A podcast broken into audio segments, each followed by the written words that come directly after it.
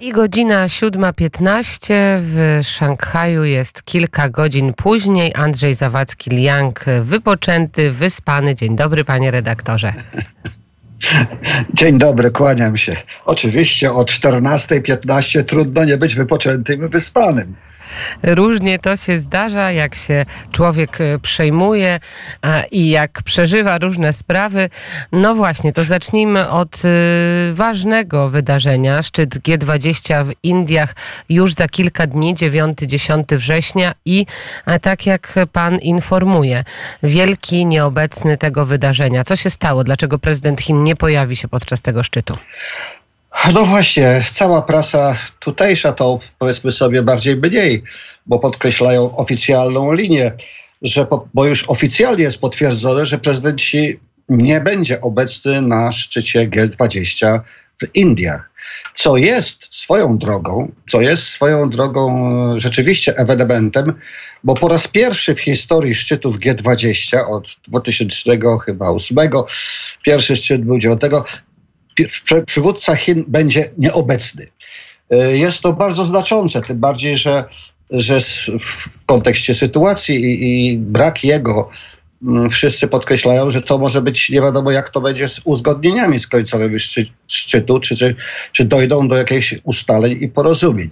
Natomiast e, przyczyn nieobecności jego na tym szczycie podaje się bardzo dużo. Oficjalna oczywiście nie mówi nic, mimo że na każdej konferencji prasowej od poniedziałku, począwszy do, do, do, do dnia dzisiejszego, mm, zachodni korespondenci pytają, rzecznika, czy no co się stało, jaka jest przyczyna. E, odpowiada oczywiście, że będzie obecny premier e, Li Qiang ze, ze z dużą delegacją i oczywiście zrobią Chiny ze swojej strony, dołożą wszystkiego, żeby, żeby to się odbyło. Natomiast e, za kulisami e, wiadomą rzeczą jest, że na szczycie G20 będzie również prezydent Biden, e, z którym powiedzmy sobie prezydent Xi nie za bardzo chciałby się spotkać. Dlatego, że wbrew tym licznym wizytom, które relacjonuje dla państwa przedstawicieli administracji amerykańskiej, tutaj w, w Chinach e, nie ma żadnego postępu. Sytuacja między obu mocarstwami jest bardzo napięta. E, wciąż e, to napięcie wcale nie maleje.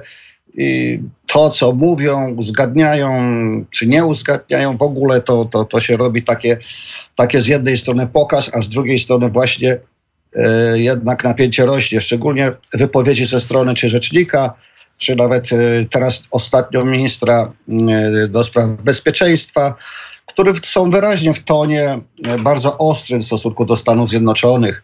Więc tutaj, tutaj że prezydent Xi nie chce wziąć udziału, czy nie chce, czy wolałby nie pojechać, jest raczej zrozumiałe. Nie chce dać szansy prezydentowi Bidenowi do jakiegokolwiek spotkania bo znów zdaję sobie z tego sprawę, że być może byłoby to spotkanie właśnie jak te, które się odbyły do tej pory, dla zrobienia fotografii, dla dobrych, ładnych, pięknych paru słów, ale z konkretów nic. Natomiast Chiny zdecydowanie oczekują pewnych, pewnych ruchów. Teraz oczywiście jest jeszcze jedna rzecz, którą starają się do przewidywać e, e, analitycy, że do teraz pozostała tylko jedna szansa spotkania prezydenta Xi z prezydentem z prezydentem Bidenem, to jest to jest e, konferencja krajów e, e, Azji Pacyfiku, która odbędzie się w listopadzie w San Francisco. Czy do tego dojdzie też tak? Na razie to jest znak zapytania. Nie szedłbym tak daleko w analizach, że to prezydent Xi tam no rzeczywiście w tej chwili z Indiami ma, ma znów jest tam nie najlepsze, nie najlepsze stosunki, chociaż na szczycie BRICS potwierdzili, że, że sprawy graniczne i konfliktu granicznego zostaną uregulowane i tu oba, oba zespoły robocze będą pracować, żeby to rozwiązać raz na zawsze. No ale to, to, to dyplomacja. Natomiast rzeczywistość jest y, taka, jaka jest. Oczywiście tutaj nie będzie żadnych, y, nie będzie musiała paść, bo wiadomo, że ze strony prezydenta Xi, jeśli coś padnie, to padnie, to już jest wiążące. Y, stąd może nawet taka jest koncepcja, że premier Li, Li Qiang no on może obiecać bardzo ładnie, okrągłe, ale zawsze będzie można to inaczej zinterpretować. Punktów spornych, punktów takich no, drażliwych jest bardzo dużo. Łącznie oczywiście z wciąż trwającą, trwającą wojną y, na Ukrainie, która no, też y, wiadomo, że różne państwa podejmują różne inicjatywy i różne metody, żeby, żeby to rozwiązać. A wiadomo, że jeśli byłby obecny prezydent y, Xi, no to spotkałby się obojętnie, już pomijam spotkanie ewentualne czy nie z prezydentem Bidenem, to z innymi przywódcami z pewnością doszłoby do różnych tutaj rozmów i wręcz y, nacisków, żeby Chiny również nacisnęły Rosję w tej sprawie. E, tak, e, to są te e, problemy, to są te pytania, które cały czas sobie stawiamy. Powiedział Pan o tym szczycie krajów związanych właśnie z, z Azją, ale też, tak jak Pan mówi, obserwowana jest wizyta wicepremiera Włoch, ministra spraw zagranicznych tego kraju.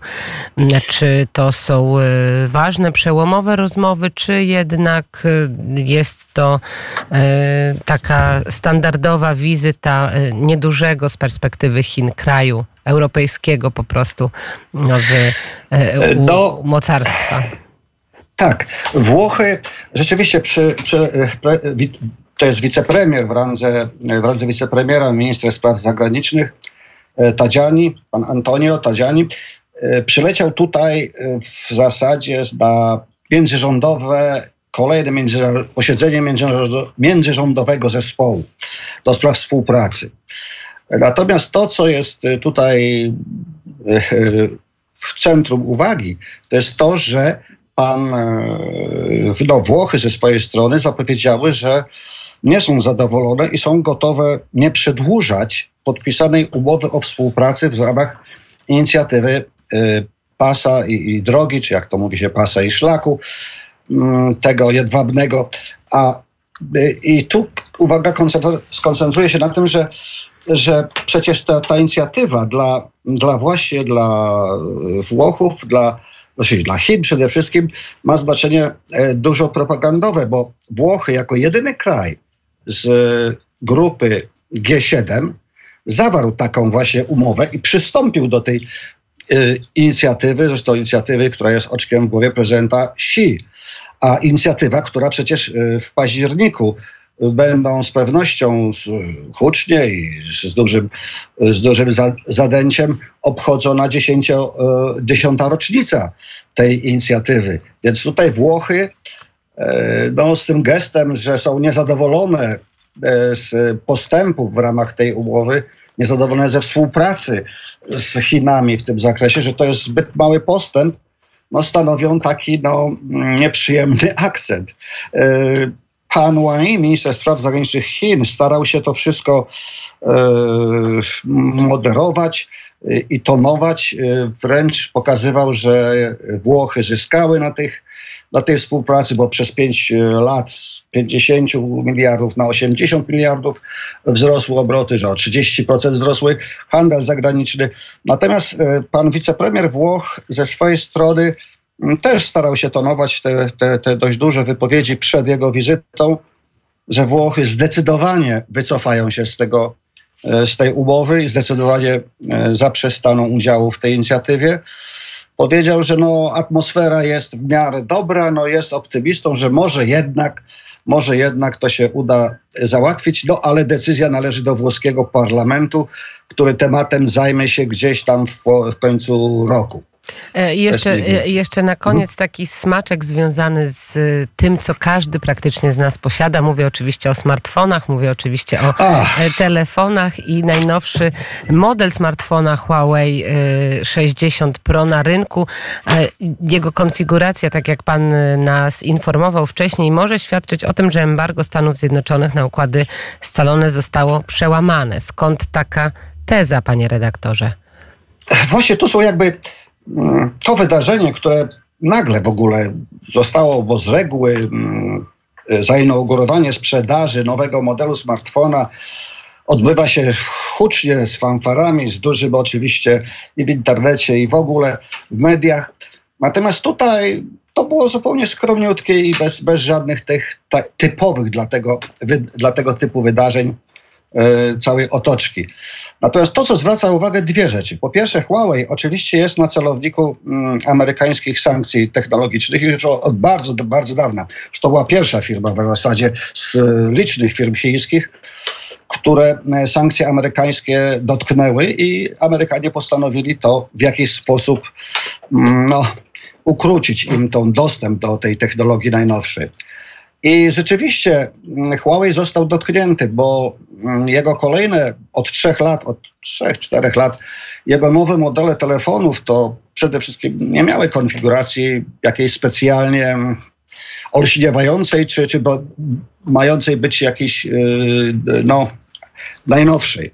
Tymczasem teraz okazało się, i to wszyscy teraz, wszystkie media, nawet zagraniczne podkreślają, że z jednej strony jest to, jest to, jest to, to jest jakiś przełom, bo jak roz, rozebrali ten telefon, nawet technicy z, z amerykańscy inni, ten najnowszy model, który w poniedziałek był przedstawiany, to okazuje się, że on w sobie zawiera układy scalone, chipy, które są w technologii no, różne, różnie, różnie podają, że to jest 5N bądź 7NM, te nano i tak dalej, co jest, y, świadczy o bardzo zaawansowanych y, układach scalonych, że są w stanie już to wyprodukować. Więc tutaj nagle się zrobiło takie konsternacja, że czyżby, czyżby po tylu latach ciszy i rzeczywiście spadku na rynku udziałów Huawei w smartfonach, nagle tutaj jest. Mało tego, w nim jest y, możliwość, to jest pierwszy telefon smartfon, który ma możliwość łączenia się satelitarnie. Także to jest, to jest nawet w ten sposób, czyli, czyli ma łączność satelitarną.